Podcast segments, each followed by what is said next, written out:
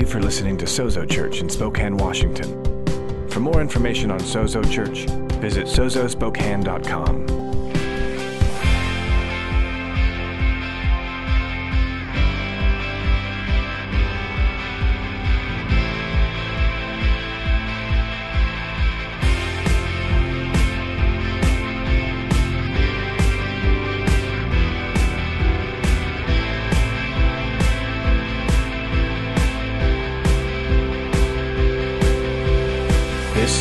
Sozo Church.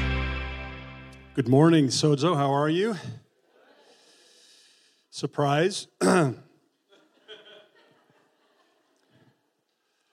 am not Mark, Pastor Mark Blair, but uh, I am on staff here as part of our associate uh, pastor team. And so I have the privilege of speaking to you this morning. How many of, that are so new here you've never heard me preach? That's about a third of you. Okay. We'll, we'll pray for you. We'll lay hands on you here in a minute. Hope God helps you hear us. for the rest of you, um, you've probably heard before. Um, so,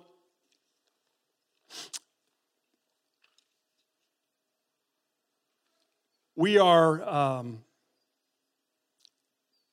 in a rather long study of the book of John. John uh, Pastor Mark always says it'll probably be about two years plus before we ever get through it. And uh, I think he's understating that actually.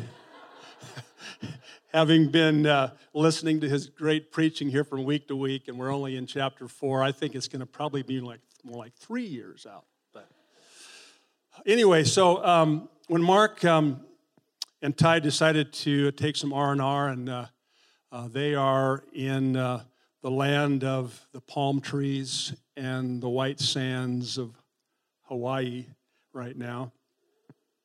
And the funniest thing happened on the way to the drive-in for them yesterday, and I thought I would tell this story. Um, another family in our church that have been here many, many, many years, the Campanos, are also vacationing in Hawaii. And they both happen to be on the same island. And they both happen to be traveling out trying to find some far distant favorite drive in place on the backside of the island. And they both end up at the same place at the same time and meet each other.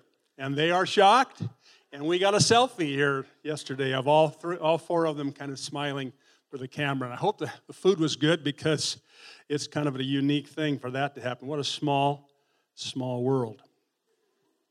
Anyway, uh, Mark will be back in the pulpit next week.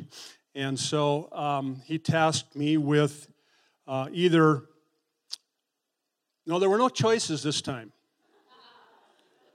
Sometimes he says, you know, Pastor Doug, you're the kind of the senior uh, minister, you've been around a long time, you can do whatever you want. But uh, I always say, no, give me some direction. So, what we're going to do is go back into John chapter 4. We're going to go back to the passage uh, where we're looking at the woman at the well and the conversation with Jesus. And, and Mark um, very specifically started uh, two weeks ago uh, looking at the, the, the worship topic that comes up in this conversation. And so, in just a minute, we're going to look at some verses. And then last week, uh, Lindsay did a great job of talking about how important it is to have your heart right. And the question you always ask when in, in the process of giving proper worship is, How's your heart doing? Good job. And so now I have to kind of preach on this topic. Um, and so, if you would not mind uh, standing with me uh, we're going to read this uh, passage together. Uh, as Mark says, we don't stand out of some kind of tradition, but uh, to honor uh, the scripture because we believe it, it is the inspired word of God. And so rather than read the entire passage that, that we've done many times the last few weeks, I want to just jump right into verse, I think, verse 15. So you can follow on the screen or in your Bible. This will be John 4 uh, 15, and then we'll read down through uh, verse 24, and then look at it in more detail in just a moment. The woman, this is the woman at the well, Jesus has started a conversation with her. The woman said to him, Sir, give me this water. He's talking about this eternal water that he has, that he can give himself. Give me this water so that I may not be thirsty or have to come here to draw water. And Jesus said to her, Go, call your husband and come here. And the woman answered him, I have no husband. Jesus said to her, You are right in saying, I have no husband, for you have had five husbands, and the one uh, that you have now is not your husband. What you have said is very true. Verse 19 The woman said to him, Sir, I perceive that you are a prophet. Our fathers worshipped on this mountain, but you say that in Jerusalem is the place where people ought to worship. Jesus said to her then, Woman, believe me, the hour is coming when neither in this mountain nor in Jerusalem will you worship the Father. You worship what you do not know. We worship what we know, for salvation is from or, or to the Jews, to the world through the Jews. But the hour is coming and is and now is here when the true worshipers will worship the Father in spirit and truth, for the Father is seeking such people to worship him. God is spirit, and those who worship him must worship in spirit and in truth. Let's just pray together. Father, we submit this scripture. I submit these notes. I submit all the preparation that went on this week and all the meditation, all the prayer, all the Bible study. I submit that to you for your handiwork. I ask you to put it together so that it makes sense, that we leave here receiving uh, something from the scripture, from the very heart of God concerning this passage and concerning the topic of worship. And we learn something uh, not only about you, but about ourselves in relationship to this great topic. And so we ask you to speak to us today. We pray this in Jesus' name. And everyone said, Amen. As you're seated, you may greet someone or give them a high five or a low five. You're sitting down.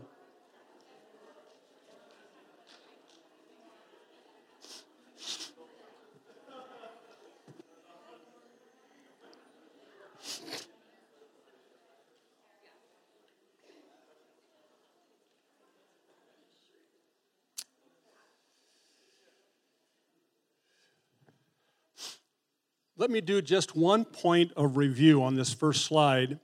Uh, when Mark opened uh, the topic of worship from this passage, he said that generally he was going to be looking at covering four broad topics. And then he proceeded in his message two weeks ago to concentrate on number one, which was worship is first about God and then it's about us. Remember that? And he talked about the fact that the true seeker sensitive service is the place where God is seeking people to worship him in spirit and truth. He is the seeker that's looking for people to worship him uh, in spirit and in truth. And then Lindsay so well talked about the more personal side of heart preparation and um, in, re- in relationship to worship. And so, what I'm going to try to do today is much more than what I probably need to, but that's my privilege for the next half hour or so. And so, we're going to probably touch a little bit on, on all four, on all, on all three of these other points, but uh, I'll let Mark specifically uh, deal with them in more detail. But probably number two would be uh, the general idea of what I want to talk about, and that is that worship is really about real life. And I'm titling uh, my message today, The Christian Fragrance of Worship. Do you realize, I found this out this last week, that uh, the American public spends about 60 billion dollars a year on deodorant, antiperspirant, perfume, and cologne. And that was last year, and they're predicting it'll be more this year. 60 That's six zero with a B. Billion dollar sales on an average year because Americans are concerned about smelling correctly. Well, I was thinking about that in relationship to some of the thoughts that were going through my mind. And uh, it suddenly occurred to me when we're talking about worship that we might be encouraged to ask the same kind of question in terms of our spiritual life. What kind of fragrance does your, your Christian life offer to God? Um, you've probably seen um, accounts or maybe even watched uh, on video where um, uh, forget now what kind of machine they would be using, but uh, if they're searching for lost people, they have a, uh, an infrared camera that can actually pick up body heat. And, uh, you know, you've seen these pictures where they show the camera and, and you see this kind of x ray visions of this house or this location, and all of a sudden there's a little glowing piece of something down in there, and they find out that there's uh, uh, maybe a person in the house or someone who has been lost. They can find them because they can see the, the body heat that they're producing. And as I was thinking about that this last week in relationship to, to worship, I thought that was a great analogy. If we could somehow see all of us from God's perspective, I wonder, not so much body heat, but fragrance, the aroma of your Christian life. In this, um, this passage, chapter 4 of, of, of John, it is the woman at the well who brings up the topic of worship. Because Jesus has some pretty specific things to say about her personal life that she didn't think anybody knew except maybe her and the guy she's living with. And so she immediately perceives that this man has some kind of supernatural power. You must be a prophet. And in her mind, when she's talking supernatural things, immediately it goes back to her way of worship. That's how she defines supernatural uh, activity is in this context of how people worship their gods. And of course, the conversation goes like this Well, our fathers have worshiped in this mountain for centuries, and you, a Jew, say that we're supposed to be worshiping in Jerusalem. So immediately you see this, this contrast in her mind between how they worship and their worship form and the Jewish worship and the Jewish worship form. And in her mind, there's this competition about what is real worship. And Jesus, of course, is never looking at form or organization. He wasn't looking at which mountain was more correct Mount Gerizim, which was the mountain where they would have been worshiping as Samaritans, and by the way, if you wanted to, you could, you could probably do it while we're actually, while you're listening to me, you could actually Google Samaritan worship, and you will find that there are still Samaritans still offering animal sacrifice, still in, in Israel, in this area where this woman is meeting with Jesus at the well. So it was a very ingrained process that she was involved in. And so she brings up the topic of worship. And when Jesus is addressing the worship, and he's talking about the Father seeking such to worship, and, and true worshipers uh, must worship in spirit and truth, he uses a phrase which, uh, in terms of theological terms, is a emphatic phrase. Those who worship can, if they want to, worship in spirit and truth. Those who worship have this option if they would like to qualify as true worshipers. Now, this is one of those command phrases, these, this emphatic phrase.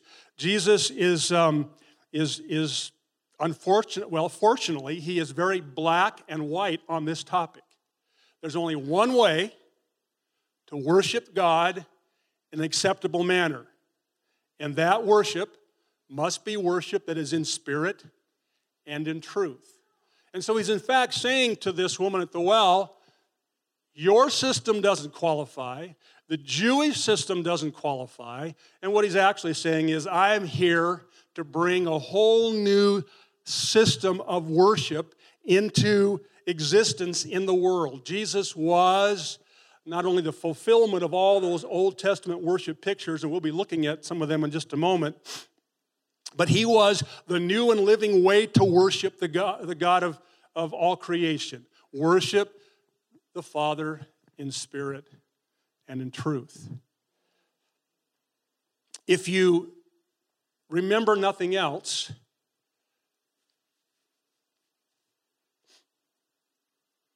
I did take a cold tablet this morning and my nose is still running. So I apologize ahead of time. If you remember nothing else, remember this emphatic phrase Jesus is not giving us suggestions, He's not giving us several options. It's very black and white here. If you're going to be a proper worshiper, if anyone, any human being is going to worship uh, the God of heaven, they must worship him in spirit and in truth. And all of a sudden, he raises the bar beyond any Samaritan organization, any Jewish system of worship, and in fact, above any and all human efforts to worship in a, in a, a naturally formed way. He, he raises the bar into the spiritual realm and defines it differently than anyone in the human level has done. Let's look just uh, at a, at a couple of things here in, in relationship to this Samaritan worship experience. Here, in my mind, what this woman is thinking about when she says to Jesus, uh, Our fathers worshiped in this mountain. In other words, this is how worship should work for me. This, isn't this how wor- worship should work for all of us? Next slide. Thank you.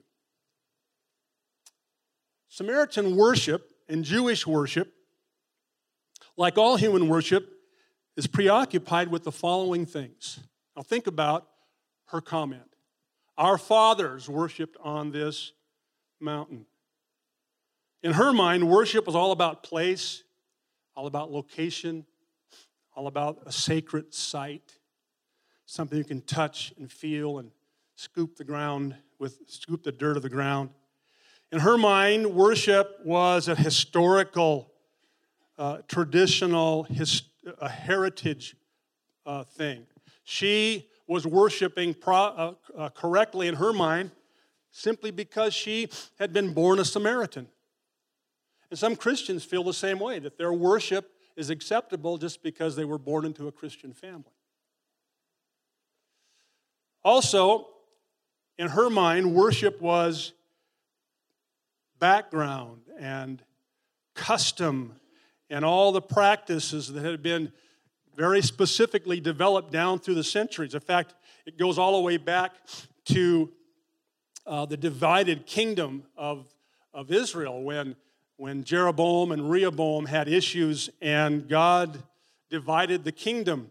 And in that division, um, King Jeroboam decided to create his own worship system that would rival the Jerusalem system. He was afraid people would leave the northern kingdom, traveled to Jerusalem. So he set up his own worship system, which is, was two golden calves. I don't know what the preoccupation was with golden calves, but he, put out, he set up two golden calves and actually created a substitute for the Jewish religious system. And that was the beginning of the Samaritan heritage all the way down through those years.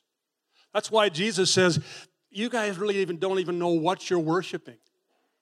We do, even though the Jewish, the Jews had, were rejecting Jesus, at least they understood what, in a very basic sense, they were worshiping.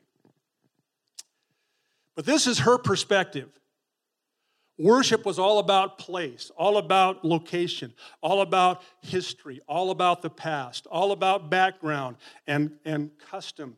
And Jesus says, no, we got to raise the bar here a little bit. So then he defines what true worshipers are and those that the Father is seeking. Those who are true worshipers worship in spirit and in truth. Let's just take the first portion of that must worship in spirit.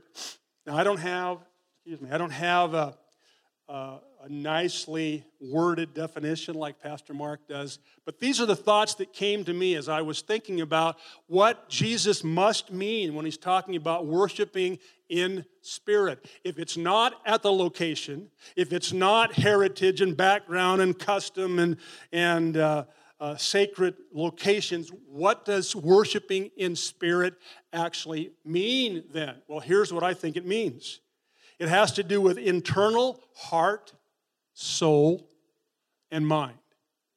You can't put your finger on it, you can't grab it, you can't define it very well, you certainly can't see it, but nevertheless, it is the internal point where you and I are real people in our soul.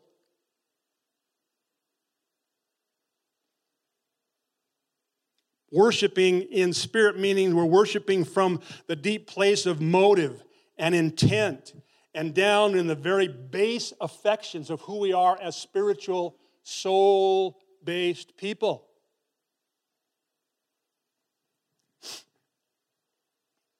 It also, in my mind, means the, those invisible expressions of the spirit core of the human makeup.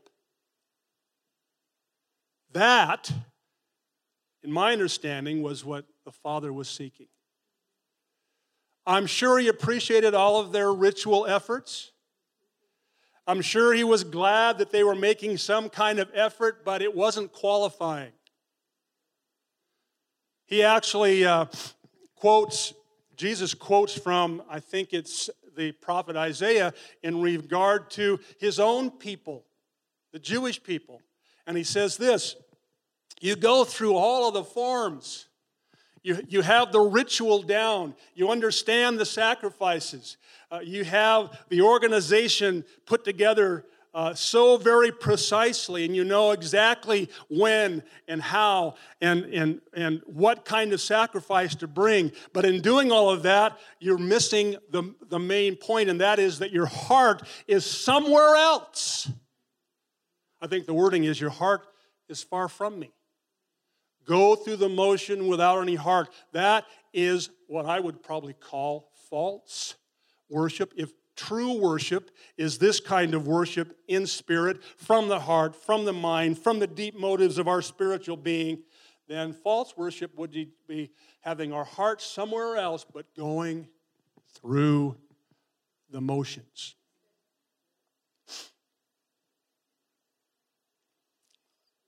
Let's look at worship must be in truth. This is the kind of tension that, that Jesus presents here.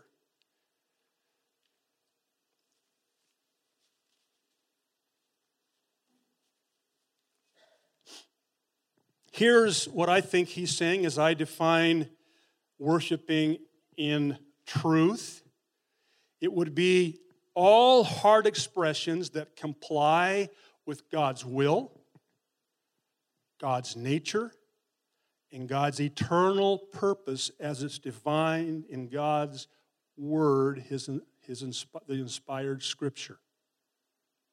So Jesus is not just trying to create this ethereal, non content kind of worship experiencing, experience. He is tying it down to something measurable. True worship is spiritual worship, but it's done in a biblical way.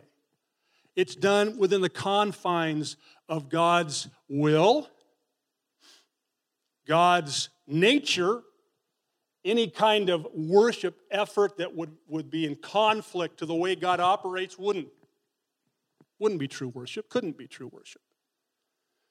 It might be nice effort, might look nice, it might be very polished, but it wouldn't qualify for true worship. So, worshiping God correctly must be, that's the emphatic phrase, must be in spirit and in truth.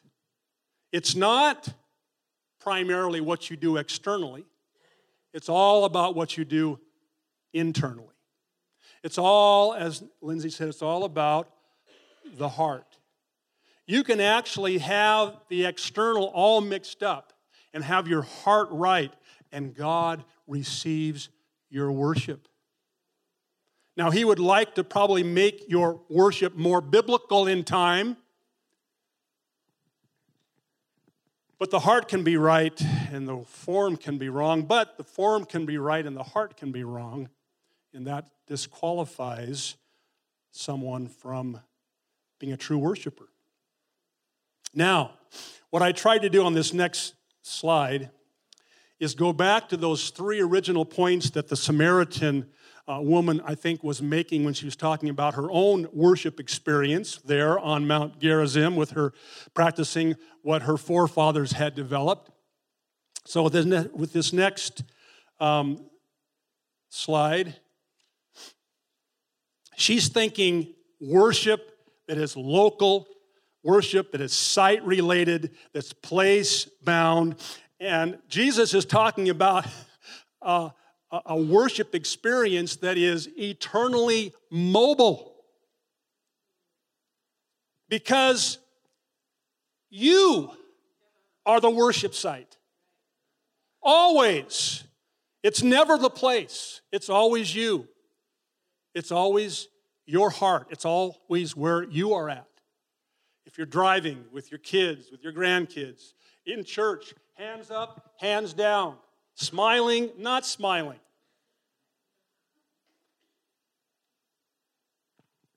You are the worship site. It's always about you, it's always this mobility, this eternal mobility of your soul. And so you can be anywhere. You can be, I remember the very first time we drove through central Oregon and I came up on Crater Lake and walked over to the edge and looked out on that just incredible scene. Uh, something in my heart just said, God, this is gorgeous. You have done an amazing thing.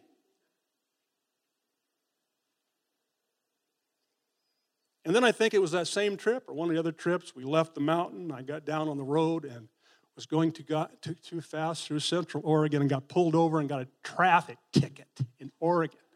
$171 speeding ticket. After I had just been on the mountaintop worshiping. now I'm on the road. I'm on the road again. And uh, and I blame my family because they had me singing some silly song and I was distracted. And, and I think it was uh, down by the bay where the watermelons grow, and we were making up silly rhymes. And all of a sudden, the light started, and when I, when I was supposed to be 55 miles an hour, I was traveling about 75. Well, God's looking for worship from the heart, even on the road with the sheriff, as well as on the mountaintop when you're enjoying the view of, of, of Crater Lake. It's all about where you're at in your heart. You are the site. And everywhere you go, every place you find yourself, you are actually bringing with you a worship site.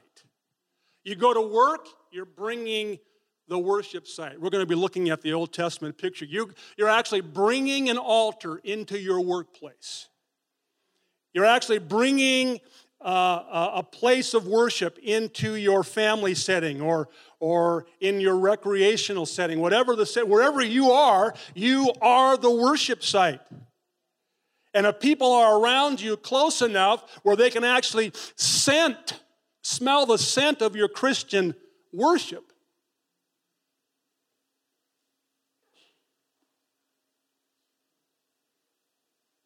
They're going to ask themselves about you and the quality of your life, or maybe not.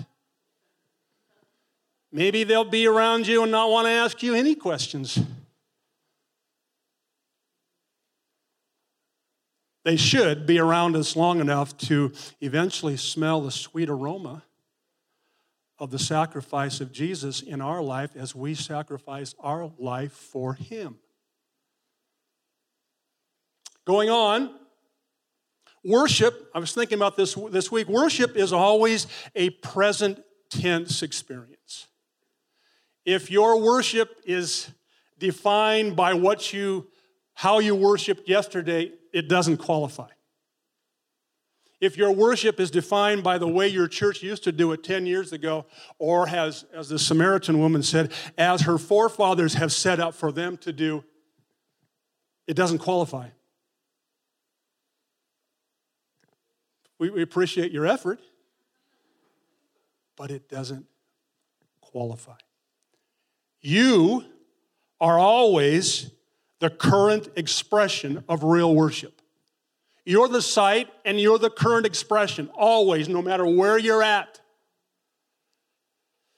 And lastly, it is non ancestral, meaning it isn't dependent on where you came from. We were, I was just talking with Brandon earlier today, and he's got some wonderful Swiss roots. One of his bucket lists is to go back to Switzerland at some point because he has family there. Sorry, Brandon, but that doesn't qualify you for being a good worshiper. It might be a great trip, and I'd like to go with you maybe to Switzerland, but on the worship topic, no qualification. It's non ancestral. The only qualifier that you actually possess is your humanity. Being born a human sets you apart as uh, in all of God's creation as the, the one thing that God created that can voluntarily worship Him. It's your humanity I have no idea where we're going on time. So, what I've tried to do so far is look at the woman at the well and kind of her general perspective of what worship meant to her. And Jesus says, Well, thanks for the effort. Appreciate the Samaritan style and the Jewish style, but I've come to raise the bar. True worshipers worship in spirit and truth. And as Mark so eloquently pointed out, that's what Jesus is looking for. The Father is seeking such to worship him. Now, what I want to do is just kind of jump back into the Old Testament and look at a couple of passages. We can't go there in a lot of detail, only because if we do, I'll get bogged down in some of the theological stuff, and there's just so much to it. But I want to kind of paint a picture of the Old Testament type of the altar sacrifice. Because what we're going to see as we close today is the New Testament writers saw that image and pulled forward the application of that altar site of worship and did two things. One, they said Jesus was the fulfillment of every Old Testament sacrifice. And then beyond that, Jesus, through the Holy Spirit's outpouring on us, is asking us in every place that we go to also be a altar sacrifice site where our lives emanate the aroma of Jesus. So, you don't have to turn there, but in Genesis chapter 3, in verse 8, I was thinking about the origins of worship, the origins of the problems that we've had with worship. And I suddenly thought to myself, whether this is a revelation or maybe it's new to you, it's kind of a new thought to me, that the fall did not simply bring sin into the world and separate man from God, but it actually ruined the worship atmosphere of the Garden of Eden. Oh, there was a worship atmosphere? Yes, there was.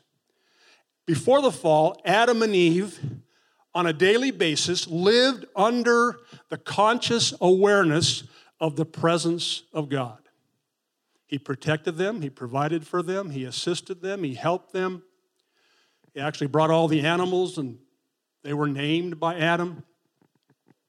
And then when we see the description of the fall in verse uh, 8, and, and we're not going to look in detail there, you can open and look if you want to, but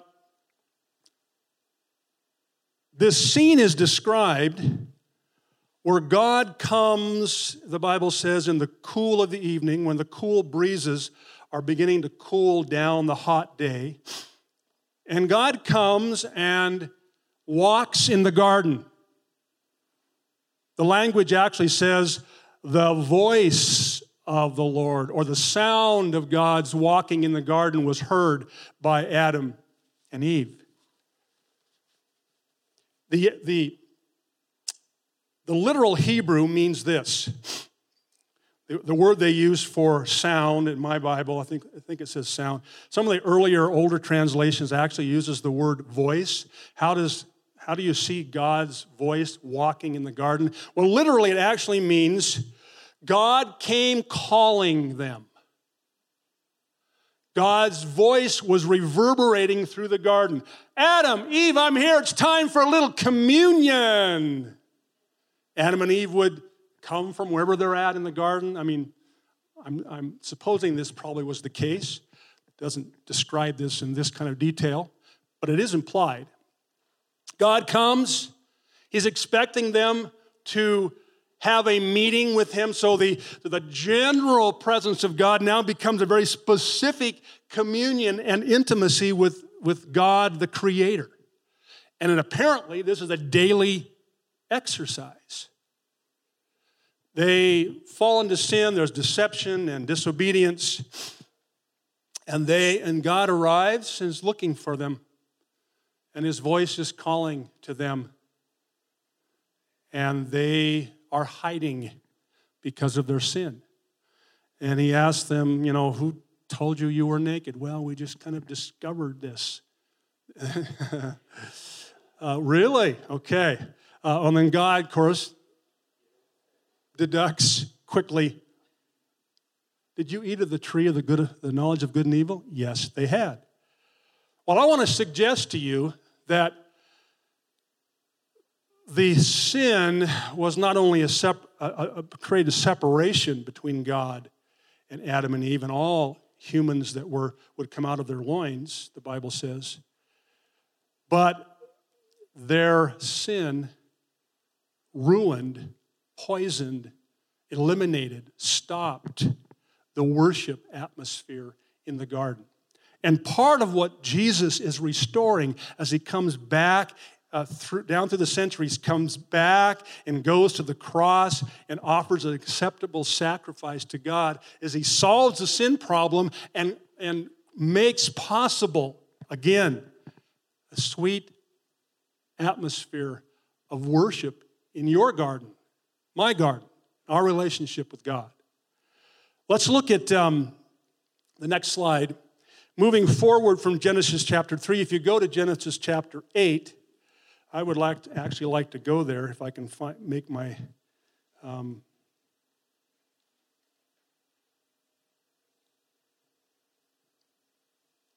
make my Bible work and it doesn't want to work. So I will um, try to remember this. In this setting, uh, we have what the Bible, uh, what we refer to as the first mention of altar worship in the scripture. This is right after this, the flood. Noah has spent over a year uh, with his family. That's in an ark, that would be bad enough, but to be in an ark with all these animals and taking care of them. When they finally reach their location and the, the, the flood dissipates and the water dissipates, I'm sure he was so anxious to get out of that ark, get away from all of the pressure of taking care of family and animals and so on. But the Bible says the first thing that, that Noah did was that he built an altar and sacrificed one, actually several of the clean animals that had come with him in the ark. And the Bible says this God smelled the aroma of this sacrifice, and decided that two things one, he would never. He would never bring a flood on the earth again. And two, he would never, ever destroy all living things, ever. Because Noah offered his sacrifice, and the smell of the sacrifice um, was pleasing to God. And I was thinking, well, does God just like barbecue or something? What is it about God that liked? No, what God was smelling, if I can say this, is the heart of Noah. Because through the sacrifice, God, Noah is expressing his heart of gratitude.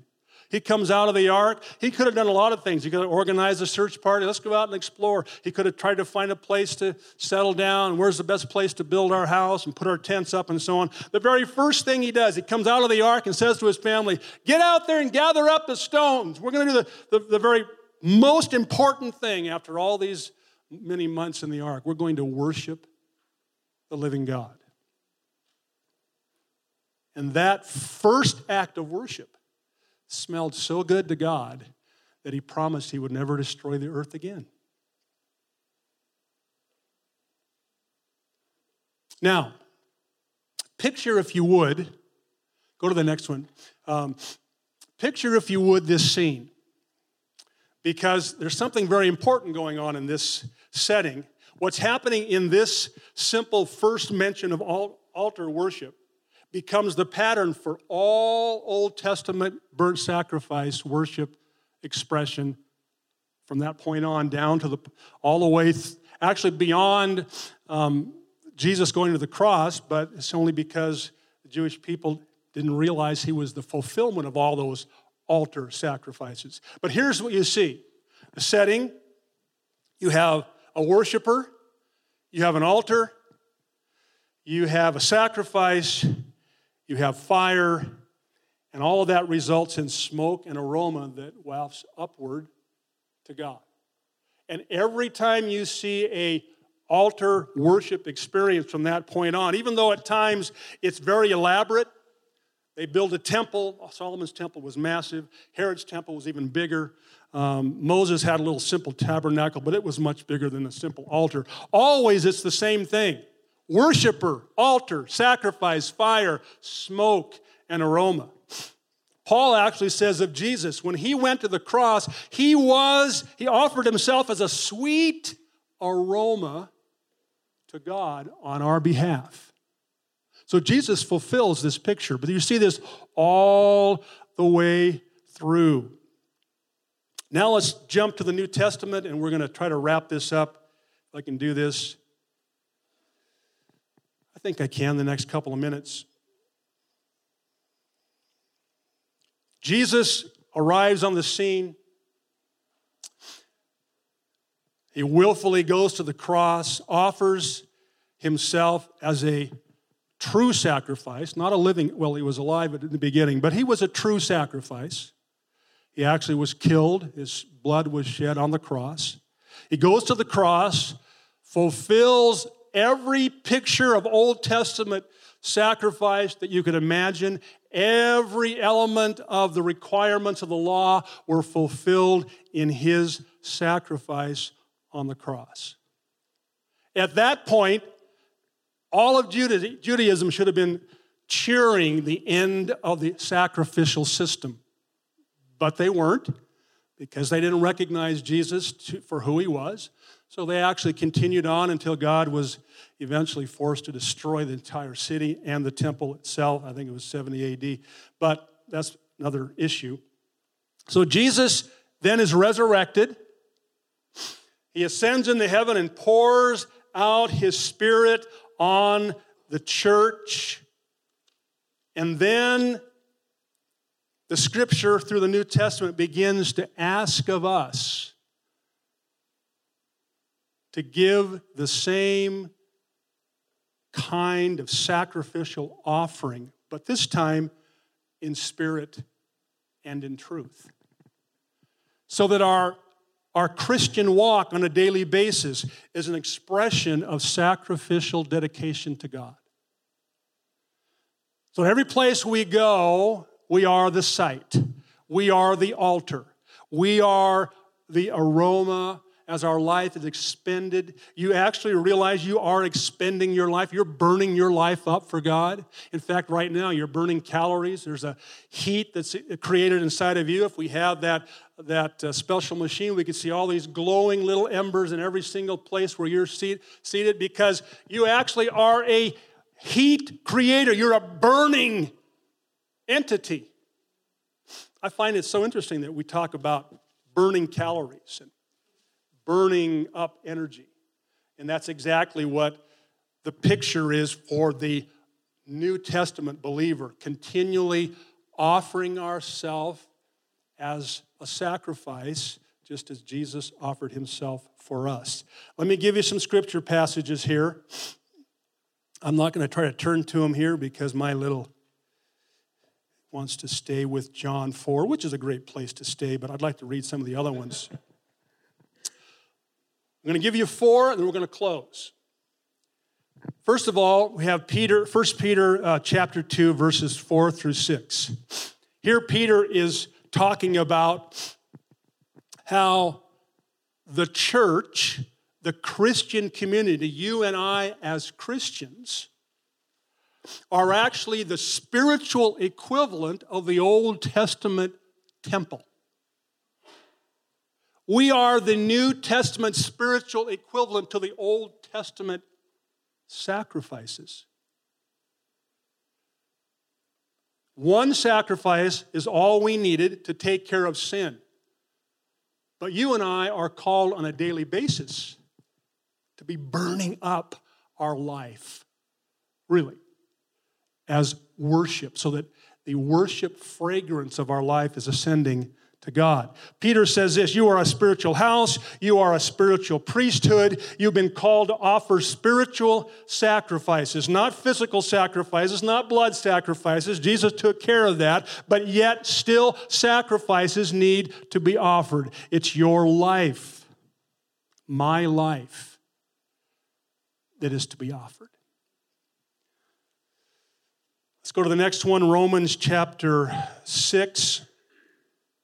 And again, I'm not going to go there for the sake of time, but you really need to read chapter 6 and 7, this whole uh, uh, beautiful passage where Paul is talking about it, what it means to be dedicated to righteousness. And the, the English Standard Version uses the term present yourselves to righteousness. Verses, if you mark in your Bibles, look at verse 13 verse 16 and verse 19. Um, I read the Holman Christian uh, most of the time, and it actually uses the word offer. And that really is the essence in the Greek. The word there means to stand next to something and offer. It's capturing the picture of the Old Testament worshiper who would come up to the altar and stand next to the altar and bring their burnt offering and place it on the altar and watch it be consumed by the fire and watch the smoke and the aroma ascend to God. And hopefully their heart was right and God would smell a sweet savor. But Paul in this passage is talking about our dedication to the purposes of God and our dedication to um, um, the new resurrection resurrection life that God that Jesus has offered to us. And three times he uses the word offer yourself as instruments of righteousness. Offer yourself as instruments of righteousness. Offer yourself. Capturing this image of the Old Testament with a spirit and truth fulfillment. Two more and then we will move to close. Very famous one here Romans 12, verses 1 and 2.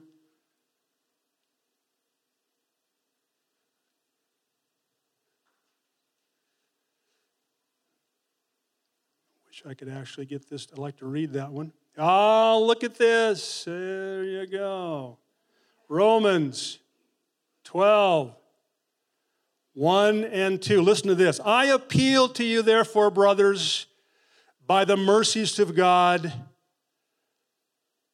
This translation says present, but I prefer the word offer.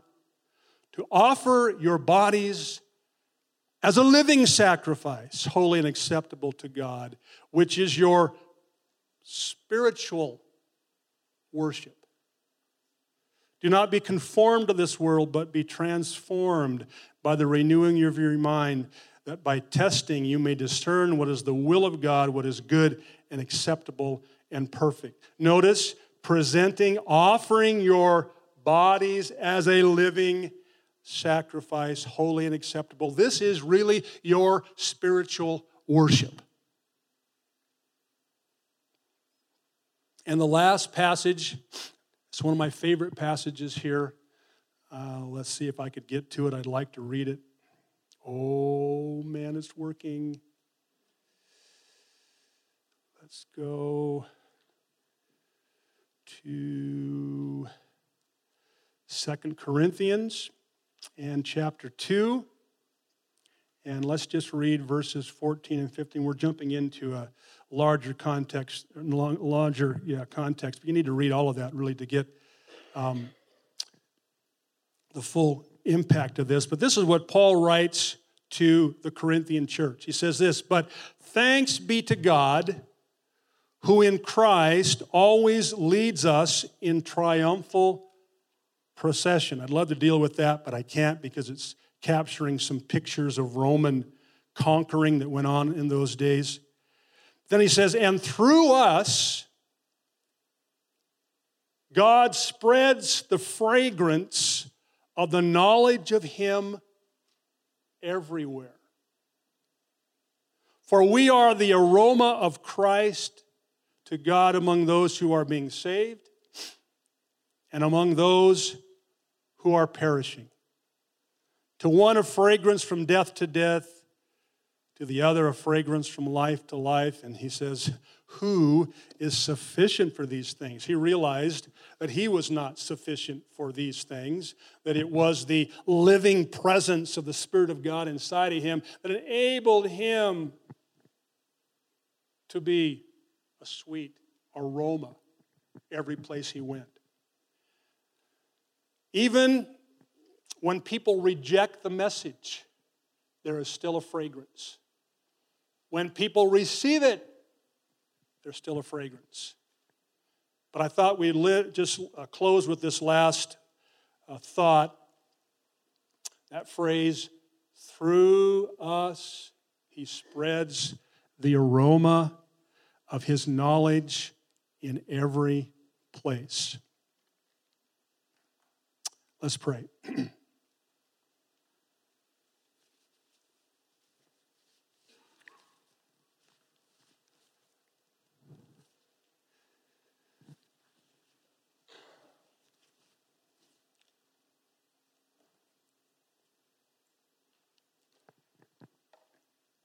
Father, we um,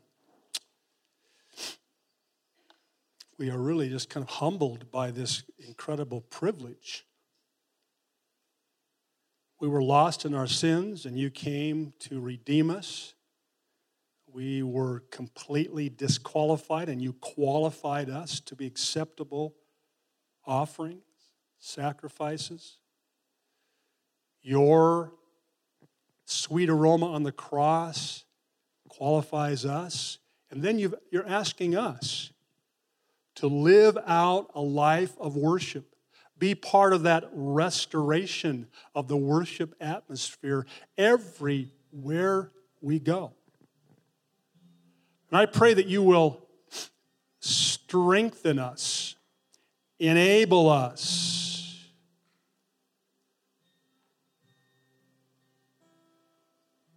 To go in every setting that we find ourselves from day to day and trust you to release the aroma of the living Christ through our lives.